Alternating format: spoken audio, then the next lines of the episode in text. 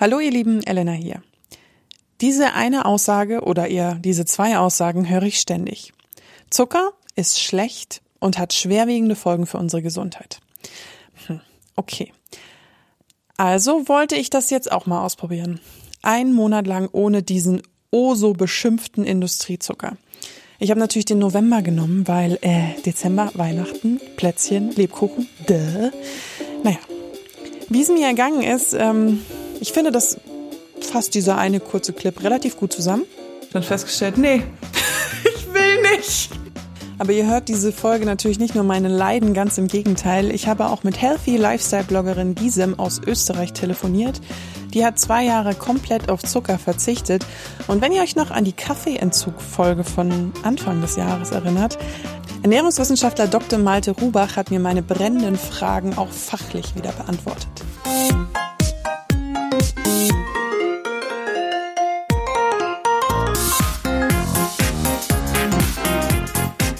Wenn ich so im Internet herumsuche, habe ich viele Berichte über ein zuckerfreies Leben gelesen. Endlich klar denken. Weg mit der Zuckersucht. Weg mit den Pfunden durch die Sahnetorte. Achtet mal auf versteckten Zucker, der ist überall. Ungesund. Behindert den Muskelaufbau. Diabetes. Wenn ich zu viel Zucker, meist in Form von Schokolade zu mir nehme, habe ich schon immer das Gefühl, einen kleinen Rauschzustand zu bekommen. Was passiert also, wenn ich mal aufhöre, Haushaltszucker zu mir zu nehmen? Was passiert mit meinem Körper und vor allen Dingen verändert sich mein Geist?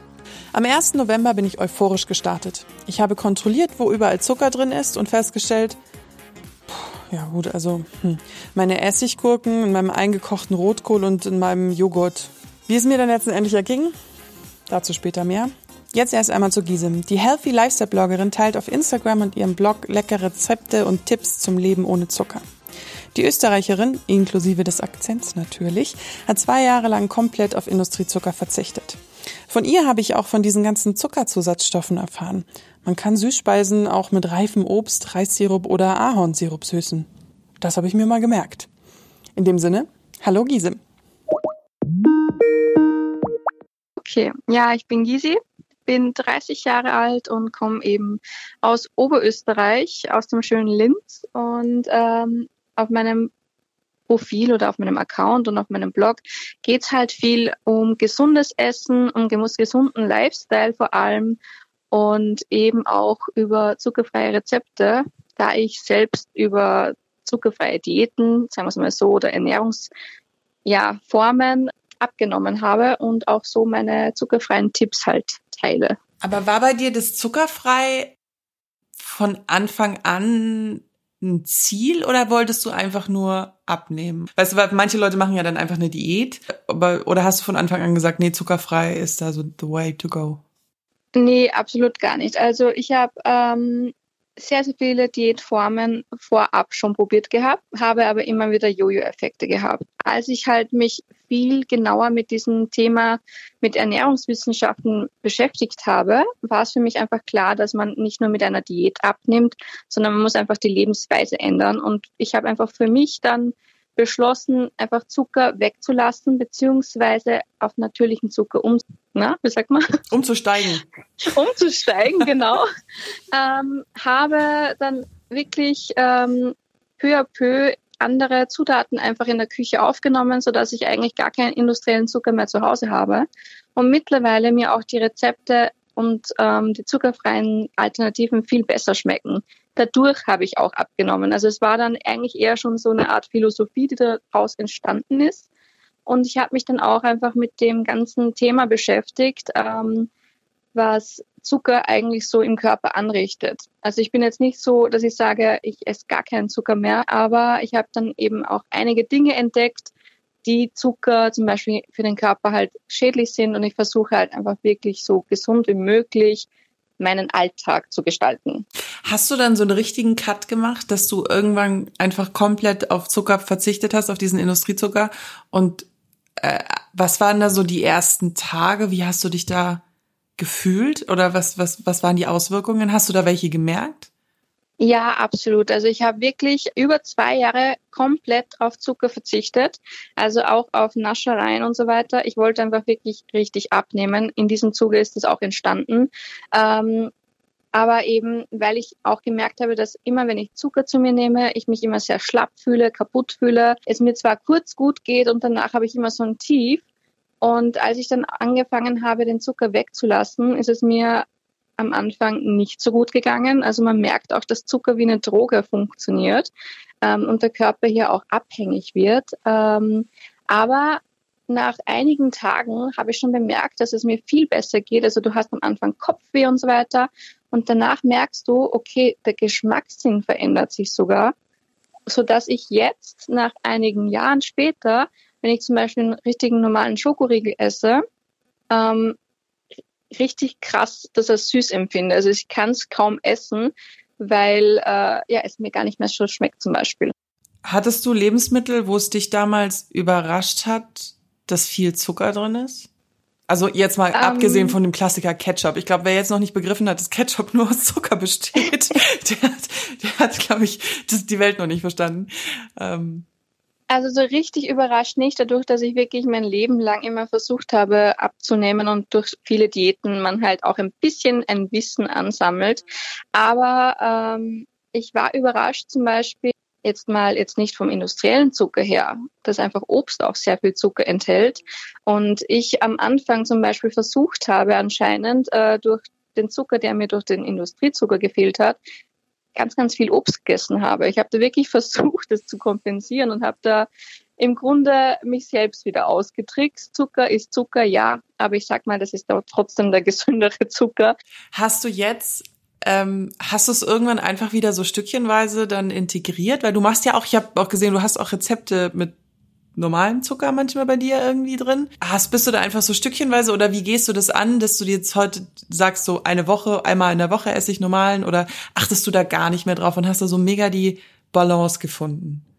Also ich habe jetzt mittlerweile eine Balance für mich gefunden. Wie gesagt, früher habe ich komplett darauf verzichtet, also auch wenn ich bei Freunden eingeladen war, wenn ich draußen essen war und so weiter. Aber dieses, diese Selbstsklaverei, die gebe ich mir jetzt quasi nicht mehr. Also wenn ich jetzt mal Bock drauf habe, ein Stück Schokolade zu essen oder auch die halbe Tafel, dann mache ich das auch. Für solche Momente bastle ich mir auch schon gewisse Snacks, zum Beispiel eben mit zuckerfreien Alternativen. Was ist dein Lieblings, also wenn du dich, wenn du dich entscheiden müsstest zwischen einem, was du immer benutzt jetzt, äh, was würdest du nehmen?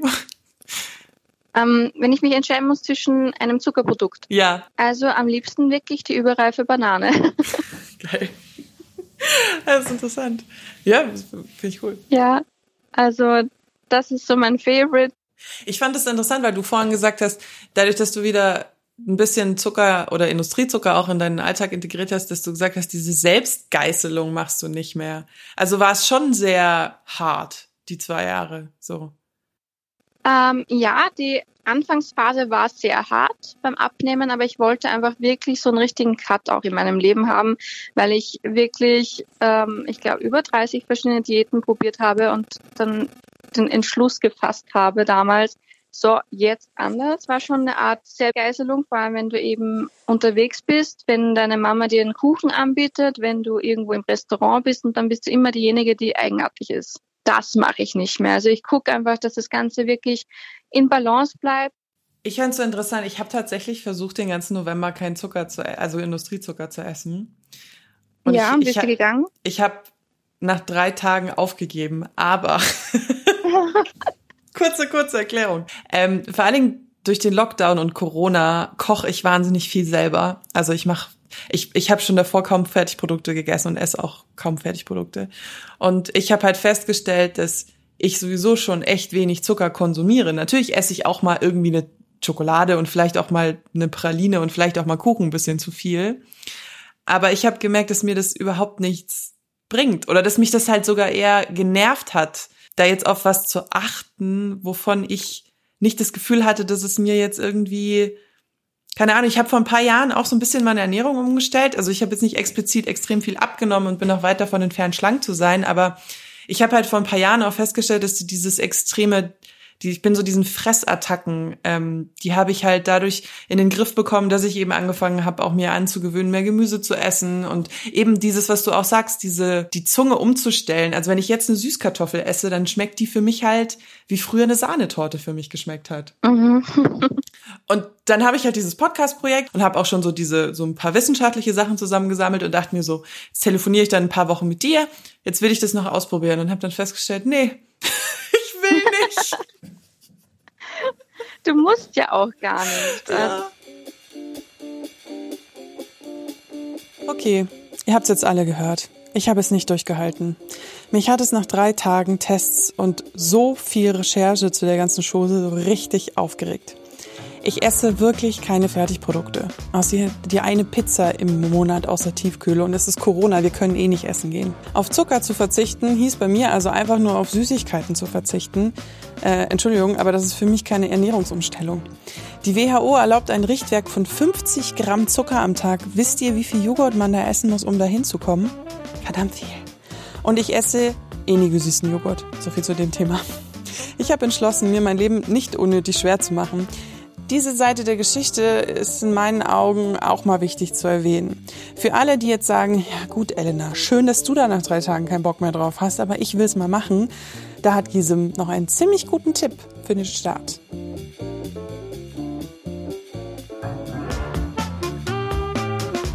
Wichtig ist einfach, dass man wirklich den Eiweiß- und den Fettbedarf deckt, den der Körper braucht. Dass man genug isst, damit man einfach gar nicht diese Heißhungerattacken hat, komplexe Kohlehydrate zu sich nimmt und Ballaststoffe.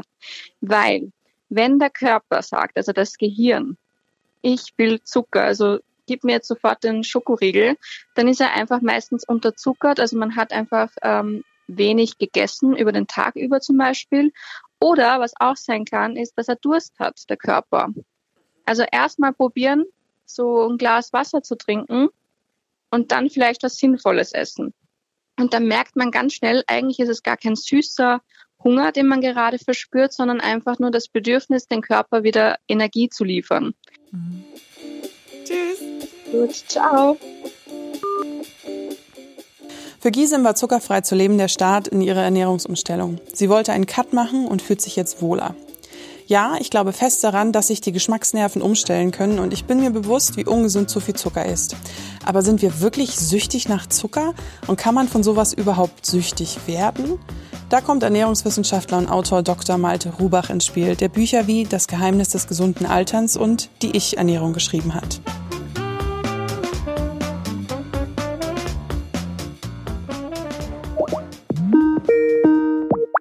Dann wäre zum Beispiel mal meine allererste Frage, weil immer von Sucht gesprochen wird, wir sind zuckersüchtig. Kann man denn von Zucker süchtig werden? Ja gut, von Zucker süchtig werden ähm, kann man nicht sprechen im Sinne von äh, der Sucht, wie sie dann auch körperlich nachweisbar ist, von harten Drogen beispielsweise. Hm.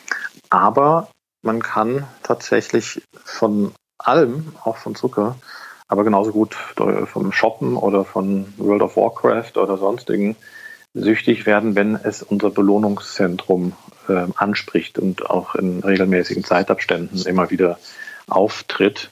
Dann entsteht eine Erwartungshaltung, die sozusagen schon Vorfreude auslöst. Diese starke Erwartungshaltung, die verführt uns sozusagen dann auch diese Belohnung uns zu holen. Aber Zucker macht ja was mit unserem Körper. Also wir, wenn wir Industriezucker zu uns nehmen, dann passiert ja was. Ja, prinzipiell macht jedes ähm, Lebensmittel, jeder Lebensmittelinhaltsstoff etwas mit unserem Körper. Ähm, und nicht nur der Industriezucker, oder was, was du jetzt wahrscheinlich als Industriezucker bezeichnest, ist ja die Sache Rose, also dieser Haushaltszucker, der so in der Natur im Übrigen eigentlich sogar nur im Honig vorkommt, zum gewissen Anteil. Ähm, ansonsten kommt in der Natur ja hauptsächlich der Fruchtzucker vor. Aber insgesamt ist eigentlich dieser Haushaltszucker das, ähm, wovon wir sprechen, wenn man eben von, von Industriezucker spricht. Und der wirkt letztlich aber nicht anders als äh, auch alle anderen Zuckerarten. Äh, es kommt vielmehr darauf an, ob man ihn isoliert zu sich nimmt und in welcher Dosis man ihn zu sich nimmt, weil in einem Lebensmittel wie einer Frucht oder einem Stück Obst eben da ist dann der Zucker integriert in diese natürliche Matrix von Ballaststoffen und Zellwänden und was auch immer alles noch äh, da den Zucker einschließt. Und man weiß eben, je nachdem, in welcher Kombination ich Zucker oder auch allgemein Kohlenhydrate aufnehme, desto unterschiedlicher ist dann eben auch die Reaktion des Körpers. Und die ist hauptsächlich dann im Blutzuckerspiegel zu finden, erstmal und in der Ausschüttung von Insulin. Also kann man sagen, dass dieser Haushaltszucker unseren Blutzuckerspiegel schneller nach oben schnellen lässt als Fruchtzucker? Nee, im Gegenteil. Also es ist sogar so, jetzt nicht im Vergleich zu Fruchtzucker, sondern im Vergleich zu Glucose. Ähm, wir haben ja in unserem Blut Glucose, also Traubenzucker, äh, schwimmen sozusagen. Und wenn man jetzt testen möchte, wie gut ähm, von einem Menschen die Blutzuckerregulation funktioniert, also wie gut also nach einer Mahlzeit oder egal welchem Konsum eines Lebensmittels der äh, Blutzuckerspiegel dann eben auch wieder absinkt, nachdem er ja angestiegen ist, dann führt man einen sogenannten Glukosetoleranztest durch, weil eben die Glukose dann, der Traubenzucker, direkt im Blut landet, wenn wir ihn äh, konsumieren. Und bei der Saccharose ist es jetzt so, bei dem Haushaltszucker, der besteht eben nicht aus, äh, nur aus Glucose, sondern der besteht aus Glucose und Fructose. Das muss dann erst gespalten werden. Und ähm, das dauert ein bisschen. Das, da gibt es einen leichten Verzögerungsmoment. Und äh, dementsprechend ist dann eigentlich der Haushaltszucker nicht der Zucker, der den Blutzucker am stärksten ansteigen lässt. Und dann kommt es noch darauf an, eben, was man dazu äh, isst oder trinkt und ähm, wie viel man davon isst. Der Teelöffel im, im Kaffee beispielsweise, da weiß man, da reduziert dann zum Beispiel der Kaffee den Blutzuckeranstieg. So, die Medien wollen einem ja immer beibringen, ähm, dass Diabetes eine Volkskrankheit ist. Äh, kommt das wirklich? Naja, wobei du wirst die Frage jetzt nicht beantworten können, aber wie ist denn deine Einschätzung dazu, ob das stimmt oder ob das nur in der Ernährung liegt, wirklich an diesem Hyperzuckerkonsum? Ja, nein, also es ist schon äh, korrekt, dass das eine Zivilisationserkrankung ist, die so in der Form sicherlich vor 100, 150 Jahren nicht gab oder auch erst recht nicht in der Zeit, äh, wo es noch gar nicht diese Art raffinierter Zucker gab, die dann eben auch, der dann zunehmend auch in, in verarbeiteten Lebensmitteln äh, genutzt wurde. Ähm, da ist natürlich schon was dran. Aber es ist äh, zu kurz gegriffen, das jetzt nur auf Zucker zurückzuführen, sondern das ist äh, eine komplette lebensstilbezogene äh, Faktoranalyse, die man da durchführen müsste. Also was ist auch mit Bewegung? Ja, das, wir wissen, wir haben absolute Bewegungsarmut inzwischen. Übergewicht ist eins der Haupt, einer der Hauptrisikofaktoren für die Entstehung eines Diabetes, ähm, weil dann die Insulinsensitivität herabgesetzt ist bei übergewichtigen Menschen, dann haben die eben schneller erhöhte Blutzucker oder dauerhaft erhöhte Blutzuckerspiegel. Das heißt, Übergewicht zu vermeiden wäre der erste Schritt, um auch den Diabetes äh, zu vermeiden. Und ähm, das sind also mehrere Faktoren, ja, die da eine Rolle spielen. Und dann muss man auch sagen, äh, das, das wissen viele nicht, zum Beispiel in Japan äh, gibt es eine überdurchschnittlich hohe Rate eben an, an Diabetes, verglichen damit, dass die eigentlich ziemlich geringe Raten wiederum an Übergewicht haben. Es gibt eben bei denen auch zum Beispiel am hohen Konsum von poliertem Reis. Das ähm, haben wir jetzt hier nicht. Bei uns ist die Rate aber niedriger an Diabetes als in Japan, aber wir haben mehr Übergewichtige. Also ähm, da kann man eher davon ausgehen, es liegt da wohl vermutlich eher am Übergewicht als am zu hohen Zuckerkonsum, ja, alleine am, am Zuckerkonsum. Und hier kommt jetzt meine Lieblingserkenntnis. Ich habe in der Recherche viele Dokus über Zucker und Diabetes und diese angebliche Volkskrankheit gesehen. Immer und immer wieder berichten Menschen über ihre Sucht nach Süßigkeiten, schlechter Ernährung und wie sie dadurch Diabetes Typ 2 bekommen haben. Wisst ihr, welche Frage diese Dokus nie gestellt haben? Warum essen wir den Zucker, um uns zu belohnen? Warum wirkt eine Schokotorte zum Geburtstag wie das größte Glück dieser Welt? Weil wir es uns anerzogen haben, in meinen Augen. Weil wir von klein auf lernen, dass es etwas ganz Besonderes ist, ein Stück Torte zu essen. Dieses Belohnungszentrum im Hirn, das haben wir uns selbst auf Zucker trainiert. Wir sind nicht so auf die Welt gekommen. Ich will hier keine Revolte starten, aber das ist ein Gedankenspiel, das jeder für sich mal selbst durchgehen sollte. Dieser Aspekt wird in meinen Augen viel zu selten angesprochen. Und jetzt nochmal kurz zurück zu Dr. Malte Hubach. Wenn ich mir so Berichte durchlese von Leuten, die diese Verzicht auf Zucker gemacht haben, ich gehe jetzt mal davon aus, dass die meisten nur auf Industriezucker verzichtet haben, ähm, reden die immer davon, dass sie so klarer denken können. Kann man das irgendwie erklären oder ist das psychisch? Das ist eine psychologische Geschichte, aber auch physiologisch erklärbar. Das haben halt viele Menschen, wenn sie ähm, auf Entzug sind, dass sie plötzlich wieder klar denken können. Äh, das liegt aber eben nicht jetzt daran, dass sie vorher süchtig waren, sondern auch Menschen, die fasten, die beschreiben, dass sie plötzlich so einen klaren Kopf haben. Menschen, die sich vegan ernähren, die beschreiben, dass sie plötzlich irgendwie äh, fitter sind und einen klaren Kopf haben. Ähm, und Menschen, die geschlafen haben, behaupten das auch meistens, dass sie wieder einen klaren Kopf haben. Oder Menschen, die quasi den Rausch ausgeschlafen haben. Also es ist völlig egal, was ich tue. Sobald ich den Reizeinfluss einschränke, gewinnt mein, mein, mein kognitives System wieder an Freiraum und lässt mich klarer denken. Ja, beim Joggen kann ich auch klarer denken. Und das andere ist dann schon, was beim Fasten und auch beim, beim Zuckerkonsum, wenn man den reduziert, zum Tragen kommt, ist, dass der Körper eben ähm, sich auf Nahrungssuche begibt, ja, in Nahrungssuchmodus. Das heißt, wir werden schon aufmerksamer und ähm, sozusagen im, im Jagdmodus äh, und haben da vielleicht das Gefühl, dass wir uns jetzt besser konzentrieren können. Wunderbar. Okay. Okay, also. Ja, danke mach's dir. gut. Ciao, ciao. Tschüss. Mein Fazit. Auf Zucker zu verzichten ist eine gute Idee. Sich selbst zu geiseln allerdings nie. Zucker wirkt bei jedem Menschen unterschiedlich. Wer viele Fertigprodukte isst, Softdrinks in sich runterschüttet und eine Erklärung für Übergewicht sucht, der kann da ja gerne ansetzen. Ich habe für Weihnachten jetzt haufenweise Plätzchen gebacken. Mich hat das sehr glücklich gemacht.